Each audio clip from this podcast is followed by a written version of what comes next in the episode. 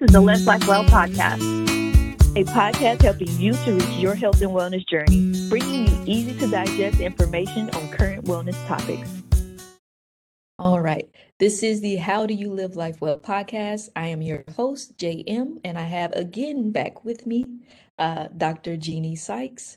Um, Jeannie, I know in the initial episode you told us what your role is at Cone, but could you remind us?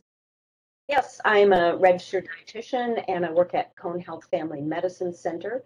I see patients here to provide some nutrition guidance, and I also teach our family physicians, our family medicine residents about nutrition. Awesome. All right. So this is the second portion of our Wellbeing Month um, episodes. And so today we're talking about osteoporosis prevention, tough as bones. All right. So, Jeannie, tell us who is most prone to osteoporosis, fractures, and how can we prevent them? Well, sure. I think a lot of people, probably everyone, is pretty familiar with this being a high risk for uh, especially postmenopausal women. Um, and in fact, um, in this part of the population, postmenopausal women, if we look at fractures from osteoporosis, they're more common than stroke, heart attack, and breast cancer combined. So um, it's it, when you look at the statistics, it's a little worrisome because if we assume a constant age specific risk of just hip fracture, the increase in the number of hip fractures in the 50 years from 1990, I guess 60 years, to 2050 is predicted to be a 300% increase. And this translates to by 2025, which is just around the corner, um, costs that will exceed 25 billion dollars. Now, wow. those are statistics. You look at the population, that's concerning enough. But probably what's more relevant to people as individuals is that all too often, especially in an older population, male or female, you have that hip fracture, you go into the nursing home for rehab, and all too many of those people don't come out alive. I mean, right. that is a very serious um, problem, health problem, when you fracture a hip at an advanced age. So we also know that, and this is very common knowledge, people frequently think about I've got to get enough calcium um, and I need enough vitamin D to make sure my bones can be as healthy as possible. Um, as a dietitian, I want to stress food first. Supplements of any kind, but calcium supplements should be considered just as the name implied uh, implies as supplements to our foods that we eat. And most people are going to need to supplement vitamin D because our historical, normal, our usual um, source of vitamin D has come from the sun. And right. so the sun rays hit our skin, and then that sets a whole a, a whole process of making vitamin D in our bodies. But we're all heeding the advice of American uh, skin can uh, American. What am I trying to say? The uh, American dermatological. What all our dermatologists are telling us. yes. Don't yes. spend too much time in the sun, unshielded by either clothing or umbrellas or sunscreen.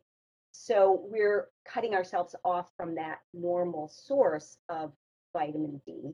And so we really need to consume it either from food or supplements. And it's not really, really widespread in food.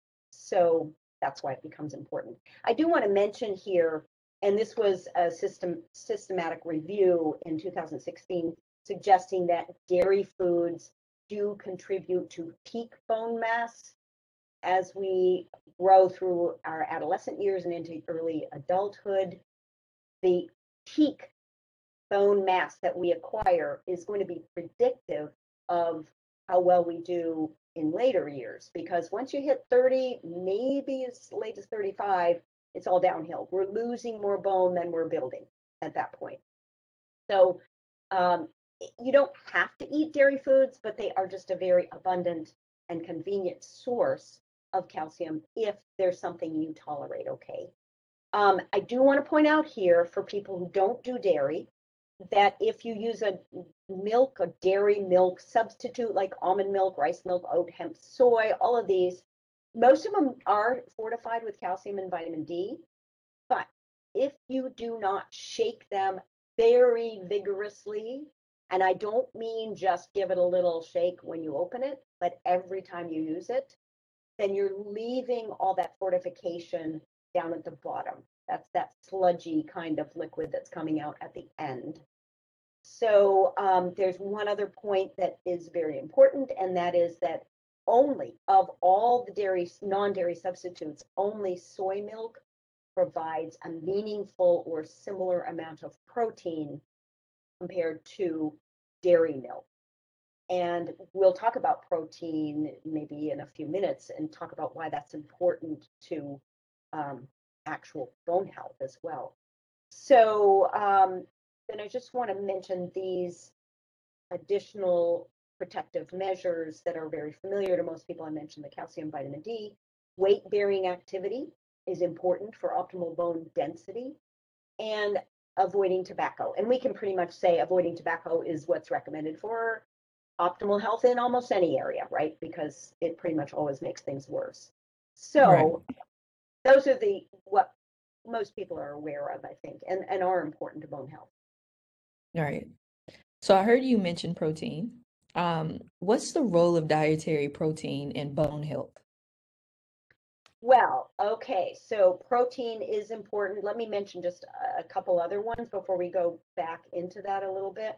Fruits and vegetables are also important, and I'd love to comment on that somewhat. I mentioned the weight bearing activity, and maybe we'll have time to come back to that just briefly. So let me show you this study that's from uh, you know a good 10 years ago but I love to cite this study because it's it was such a great design and helps us understand the role of protein in bone health. So they were looking at fracture rates here.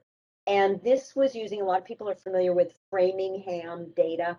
It's a cohort that has been followed for many, many years out of Framingham, Massachusetts.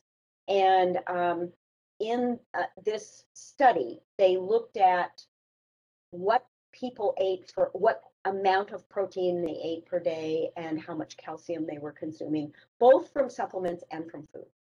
And then they, this was not an intervention study. They were just looking at what did people do. And then they followed them for, I don't remember how many years it was now, but these are how the, the protein eaters broke out to what they call low protein eaters or high protein eaters. Now, let me just be clear that this is not we would not consider this to be an extremely high amount of protein, but that's the way the, the numbers fell in this group. And these were elderly individuals. Uh, so if you had a low pro, a low calcium intake, averaging about 500 milligrams a day, and you were also a low protein eater, compared to the high protein eaters, you were almost three times as likely to have a hip fracture. So that gets your attention, I think.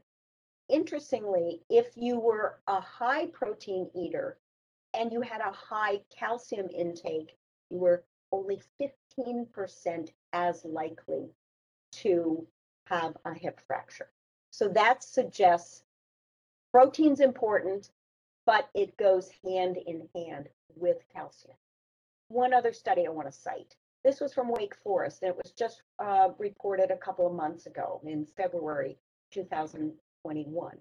So again, looking at older adults, more than 2,000, average age 73 years. And um, they divided people into the top, the middle, and the bottom third of protein eaters.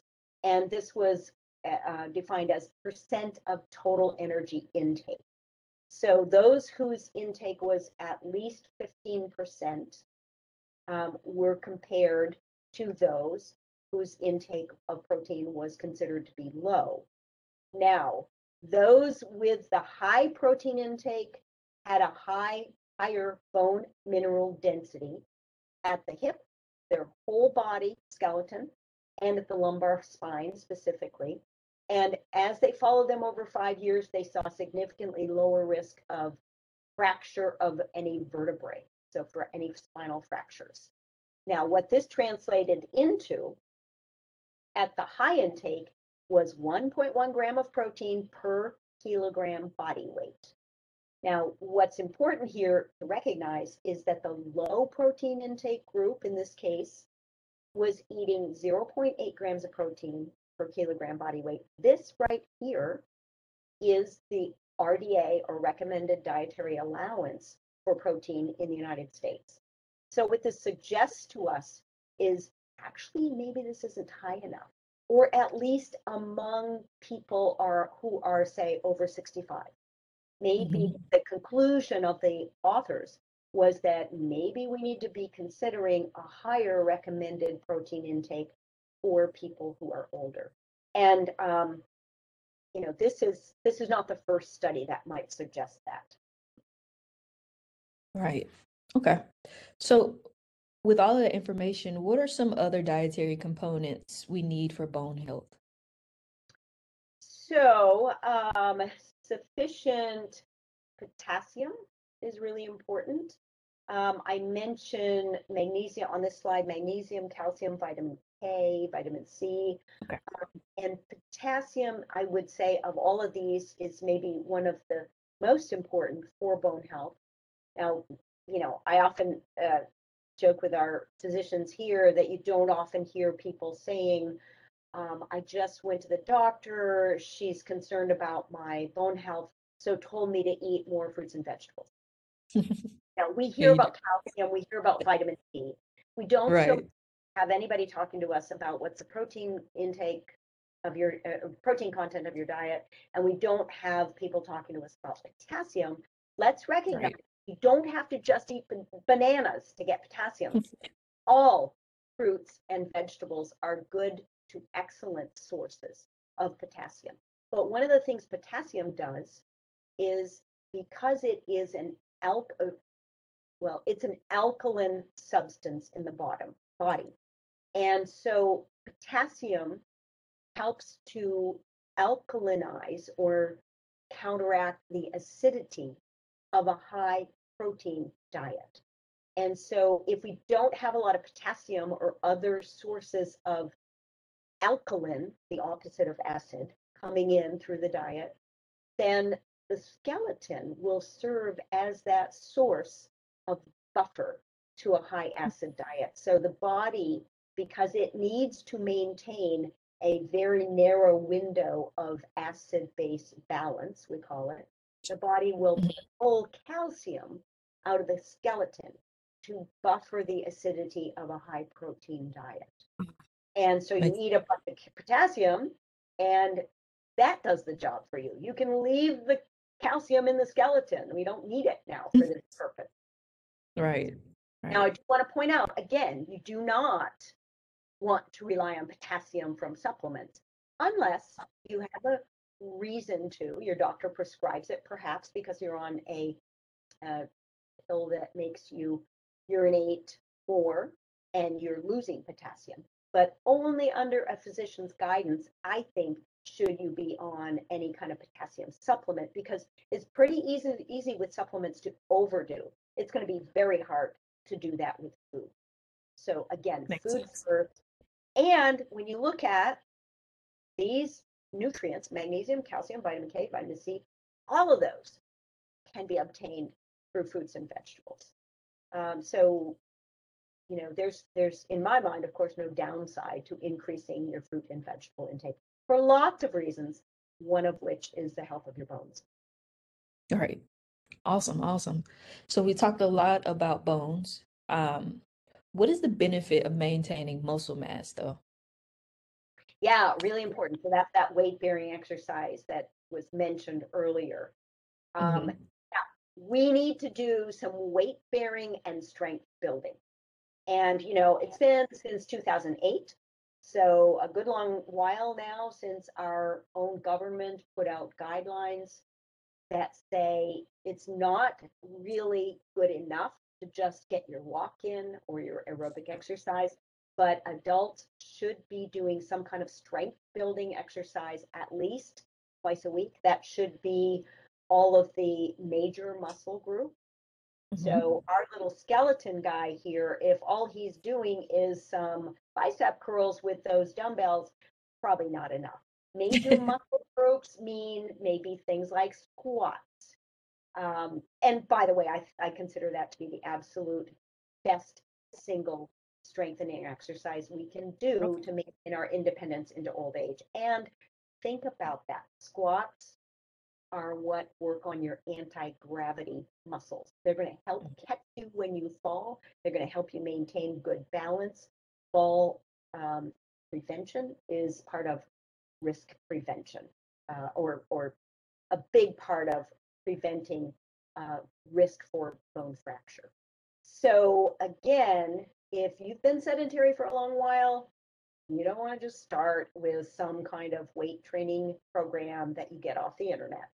Please see your physician, get those knees checked out, maybe your hips, maybe your ankles. Make sure you can do these exercises. Or if you can't do, like, for example, a full squat where your butt is going to be down level with or below your knees, then you can do modified versions of these Right. many of, of exercises.